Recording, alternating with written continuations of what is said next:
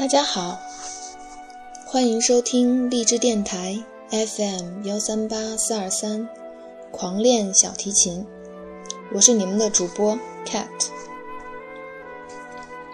很抱歉这么久没有更新，谢谢你们的耐心等待。今天的内容当然是来自于意大利作曲家维瓦尔第的《四季》完整版的欣赏，希望你们能够喜欢。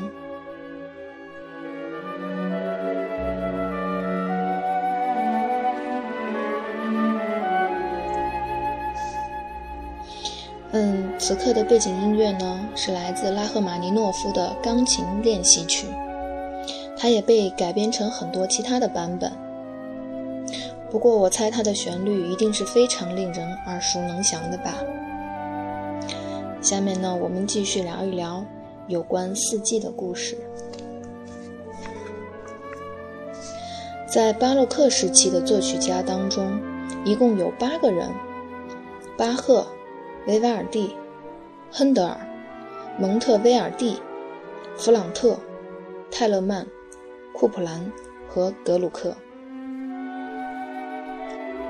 假如有人问起，从巴洛克时期到二十世纪中众多西方古典作曲家当中，灌录唱片次数最多的古典乐曲是哪一部、哪个作曲家，你们会怎么回答呢？也许有人会说是巴赫，或者贝多芬、莫扎特、柴可夫斯基等等。其实都不是。如今录音版本最多的是意大利作曲家维瓦尔第的小提琴曲、小提琴协奏曲《四季》，有将近六千个版本。这部小提琴协奏曲大约创作于一七二五年，是维瓦尔第大约五十岁时发表并献给波西米亚伯爵 W 冯莫尔金的一套大型作品《和声与创意的尝试》，一共有十二部协奏曲，第一号到第四号合成四季。这可以说是维瓦尔第最著名的作品了，其中的旋律至今仍然长盛不衰。